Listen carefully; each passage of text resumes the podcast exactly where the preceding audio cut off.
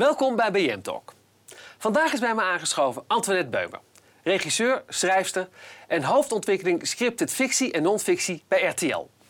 Antoinette, welkom. Dank je. Als ik zeg, mijn vader is een vliegtuig, wat zeg jij dan? Uh, dan zeg ik, uh, dat is een boek en wordt een film. Want het is jouw, jouw boek? Dat is mijn boek, ja. Je eerste boek? Of? Ja. ja, dat is mijn eerste boek. En wat voor boek is het? Het is een roman uh, over een vrouw die net 40 wordt en heel plotseling haar moeder verliest. En in een gigantische crisis terechtkomt. Die teruggaat naar haar jeugd. en ja, het is een, een boek wat gaat eigenlijk over dat als je je in het heden, dat als je problemen hebt om je in het heden te verbinden, dat dat vaak te maken heeft met problemen in het verleden. Dus zij moet een aantal dingen oplossen in het verleden. Daar komt het eigenlijk in het kort op neer. Ja. En dat is of wordt een film? Ja, dat klopt. Is die, is die al klaar of ben je, ben nee, je bezig? Uh, ik ben eigenlijk zit ik, uh, heb ik twee banen op het moment. Uh, ik ben in de preproductie van mijn film. Vanaf ja? 7 januari ga ik draaien. En als het goed is, is hij dan uh, rond september klaar, uh, 2020. Ja.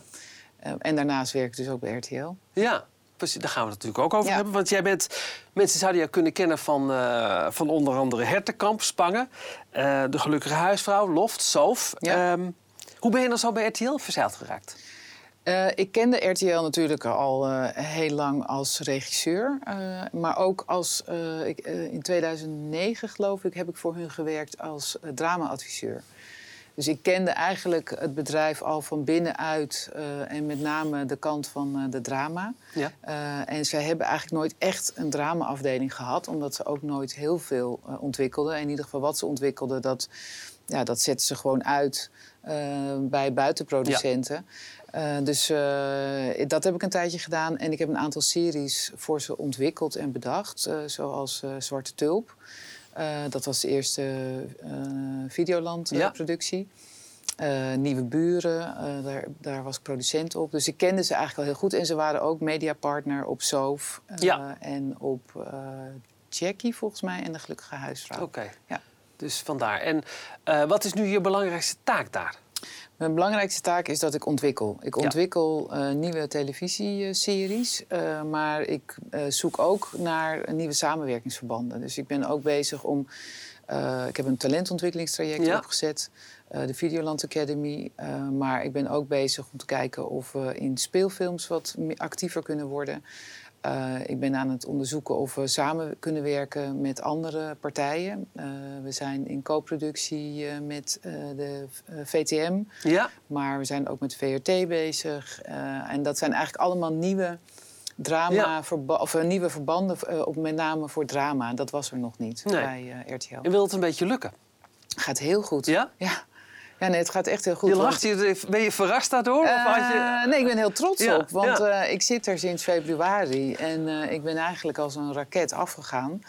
het grappige is, ik heb mezelf daar aangemeld. Er was helemaal niet een nee. baan. Ik heb ze zelf opgebeld ja. en gezegd van... ik heb nu een half jaar de tijd en ik ken jullie bedrijf eigenlijk heel goed. Ik ken de mensen en ik weet ook wat, ongeveer wat jullie willen maken. En met name wat er bij Videoland gebeurt is dit op dit moment heel interessant. En ook voor makers. Dus ik heb gezegd, ik zou een half jaar voor jullie kunnen komen werken. En dan zouden we in dat half jaar kunnen kijken of dat bevalt. Um, of jullie het met mij uh, zien zitten en of ik het met jullie zie zitten. Want ik ben, ja, uh, ik ben 57, ik ben altijd freelancer geweest, mijn hele leven. En dus ik was ook eigenlijk helemaal niet op zoek naar een vaste aanstelling. Dat was mijn insteek niet. Ik vind het leuk om ja, verhalen te vertellen ja. en om nieuwe plannen te ontwikkelen. En op het moment uh, dat ik daar binnenkwam en ik eigenlijk zoveel vrijheid kreeg uh, en ook een eigen budget kreeg om te ontwikkelen. En ja, was de sky the limit. En toen ja. dacht ik, ja, dit is de beste plek voor mij om te zitten. Want Ja. ik kan hier eigenlijk alles wat ik leuk vind, komt hier samen. Dus toen hebben we na drie maanden eigenlijk al tegen elkaar gezegd van, eh, nou, eh, na je film, kom alsjeblieft dan eh, fulltime Dat terug. was met, nog met Sven Sofé of was dat nog met, nog met Erland Galjaard? Of hoe is dat? Nee, dat was eh, met Sven. Met- met Sven, Ja. ja. En eh Ellen Meijers. eh, eh, en eh, nou ja, uiteindelijk nu natuurlijk met eh, Peter van der Voort. Ja. ja. Oké, nou, grappig dat, Ja. dat, dat, dat, zo gelukt is Ja. dan. Ja, en dat het, zo, eh, dat het ook zo goed gaat. Ja. Want eh, er zaten natuurlijk wel al mensen, ook op het gebied van drama en speelfilm. Dus het was natuurlijk voor, ook voor een aantal mensen wel spannend dat ik binnenkwam van wat ga jij dan doen? Ga jij dan iets doen wat eventueel eh, eh, mijn eh, baan is? Maar dat is helemaal niet zo. In de praktijk is het een, nu echt een heel goed team. Wat, ja, we, zijn, we zijn het eigenlijk steeds strakker aan het organiseren. En, en dat komt ook omdat Peter er zit Ja. Die heel actief eh, op die content eh, zit en ook op drama. En dat is heel inspirerend. Dus het wordt, eh, ja, het wordt bijna een geoliede drama-afdeling. Nou, en, die, en die was er niet. Dus Nee, dat is wel echt Dus gek. dat, Ja. heel goed. Nou, hulde daarvoor. Ja. Want je bent ook betrokken bij, je zei het al, de de Videoland Academy. Ja. Wat is dat precies? Eh, ja, toen ik dus werd gevraagd om... eh, ik had een heel grappig eh, contract eigenlijk. Want er stonden maar een paar voor... Nou ja, een aantal punten van... dus ontwikkel nieuwe series. Maar er stond ook bijvoorbeeld... ontwikkel een nieuwe grounded science fiction serie. En toen zei ik, ja, is goed. Maar toen dacht ik, ik weet eigenlijk helemaal niet wat het is. Eh, dus toen ben ik gaan googlen. En eh, grounded, eh, grounded sci-fi, Ja. dat zijn science fiction series. Ja. Dus iets wat in de toekomst... Dus dat is een genre wat zich in de toekomst afspeelt. Maar vooral wat in de nabije toekomst afspeelt... in de zin van dat de wereld er nog uitziet zoals we die kennen. Dus het is eigenlijk gegrond in de Oh. realiteit zoals we die kennen. Dus er vliegen geen auto's door de lucht, dat soort dingen. Maar we zouden misschien wel al in staat zijn om onszelf te klonen. Of eh, de privacywet is zo extreem doorgevoerd. Of nou, noem maar op, Ja. eh, alles wa- wa- wat we nu aan het inzetten zijn. Als je daarop door gaat denken, het, het is eigenlijk het what-if scenario. Eh, dus toen ik gevraagd werd om dat te ontwikkelen ben ik heel erg op zoek gegaan naar die verhalen. Een ander ding wat ze mij hadden gevraagd was... eh, kijken of je nieuwe jonge makers bij ons naar binnen kan krijgen... en zoek samenwerkingsverbanden. Dus eigenlijk die, die drie dingen kwamen samen. En uiteindelijk eh, eh, heb ik dus een talentontwikkelingstraject op weten te zetten... waar we heel veel partijen aan hebben weten te verbinden. Eh, het Filmfonds Ja. ondersteunt dat. Dat is eigenlijk ook voor de eerste keer dat zij iets ondersteunen voor de commerciële omroep. Ja. Dus dat is een hele bijzondere samenwerking. En dan investeren zij vooral dus in die nieuwe jonge makers. In de workshops en de lezingen en dat soort dingen. Eh, de drie grote filmfestivals hebben zich daaraan verbonden. Ja. Dus NFF, eh, IFFR en eh, ITVA. Ehm, daarmee maken we het eigenlijk ook veel groter. Dus we, het is, je hebt bijvoorbeeld, de NPO heeft ook een talentontwikkelingstraject. Meerdere, maar bijvoorbeeld de One Night Stands. Ja. Wat een hartstikke mooi project is. Wat dat ook zeker altijd zou moeten blijven bestaan. Maar wij merkten dat de aansluiting voor de wat commerciëlere beroepspraktijk... dat dat zo lang duurde voordat eh, mensen van eh, academie eh, die daarvan afkwamen... die aansluiting vonden. Dus wij zijn wat meer gericht op het bredere werk, voor Ja. een breder publiek. Maar we vinden het ook fijn dat het wat groter de wereld in gaat via het IFFR. Want Ja. dat is gewoon een internationaal filmfestival. Dus we koppelen daar ook namen aan van eh, mensen die... eh, eh, we zijn bijvoorbeeld nu bezig om te kijken of we de showrunners van Black Mirror... wat een, Ja. een, een grounded science fiction Ja. serie is... om te kijken of we die op het IFFR een lezing kunnen laten geven. We- binnenkort zitten we op het ITVA. Hebben we Alice Gibney, wat een Oscar-winnende... Amerikaanse documentaire regisseur is. En die komt dan een Academy-lezing daar geven. Dus we maken, en dat is voor iedereen toegankelijk. En eh, voor iedereen die voor de academie eh, zich wil eh, aanmelden of gewoon geïnteresseerd is. Ja. Wanneer is het voor jou geslaagd? Die, die- nou, we gaan, het, Academy. we gaan het in ieder geval. er is geld gereserveerd. RTL investeert ongelooflijk veel. Hè? Ja. Eh, Dus in- een miljoen hè, geïnvesteerd? nou, eigenlijk is het meer. Ja? Het ga- ik vind het heel leuk dat iedereen zegt dat miljoen, Ja. maar het is eigenlijk 5 miljoen. Oké. Ze hebben voor de komende vier jaar hebben ze 5 miljoen gereserveerd. Dus dat is gewoon Dus- krankzinnig veel ja. geld. En wanneer is het geslaagd? Als wij ieder jaar prachtige eh, projecten hebben op Ja. Videoland. En Hoeveel het gaat, nou, het er gaat er jaarlijks om vier fictiefilms van Ja. 40 tot 45 minuten. En één documentaire serie. Oké. En dat, en dat gaan we dan in ieder geval. eh, we hebben afgesproken dat er een evaluatiemoment komt. Dus we gaan het zeker drie jaar doen. En hopelijk gaan we het nog veel langer doen.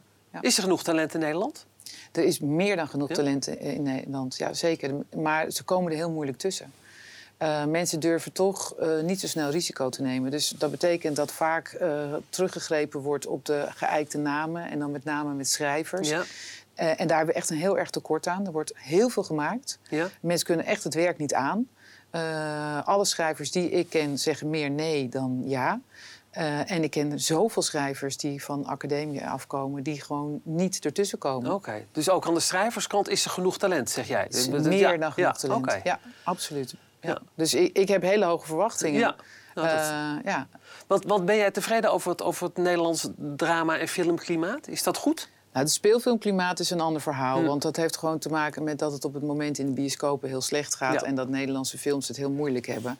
En uh, omdat ze het moeilijk hebben, wordt er steeds minder in geïnvesteerd. En dat is een soort ja, een vicieuze cirkel waar we e-, eigenlijk echt uit moeten zien te komen met z'n allen. Er zou weer een soort van vliegwiel uh, aangezwengeld moeten worden om die boel weer in beweging te krijgen.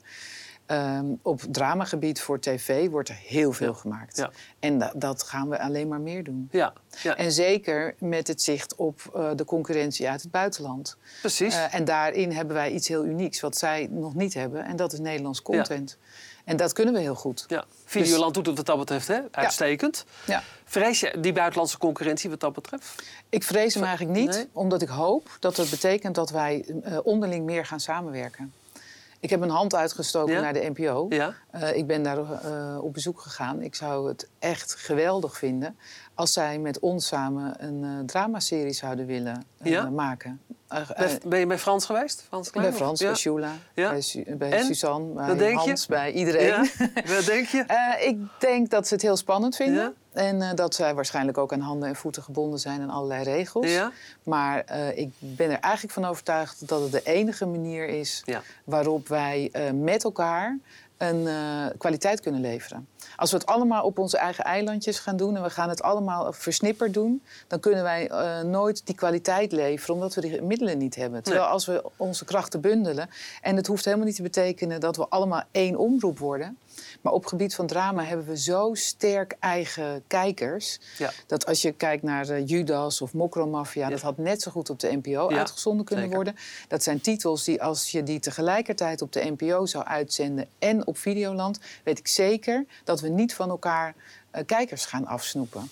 Want er zijn gewoon mensen die liever het terugkijken op een platform uh, als Videoland. En er zijn mensen die het gewoon lineair willen kijken op tv. En dat blijft voorlopig zo.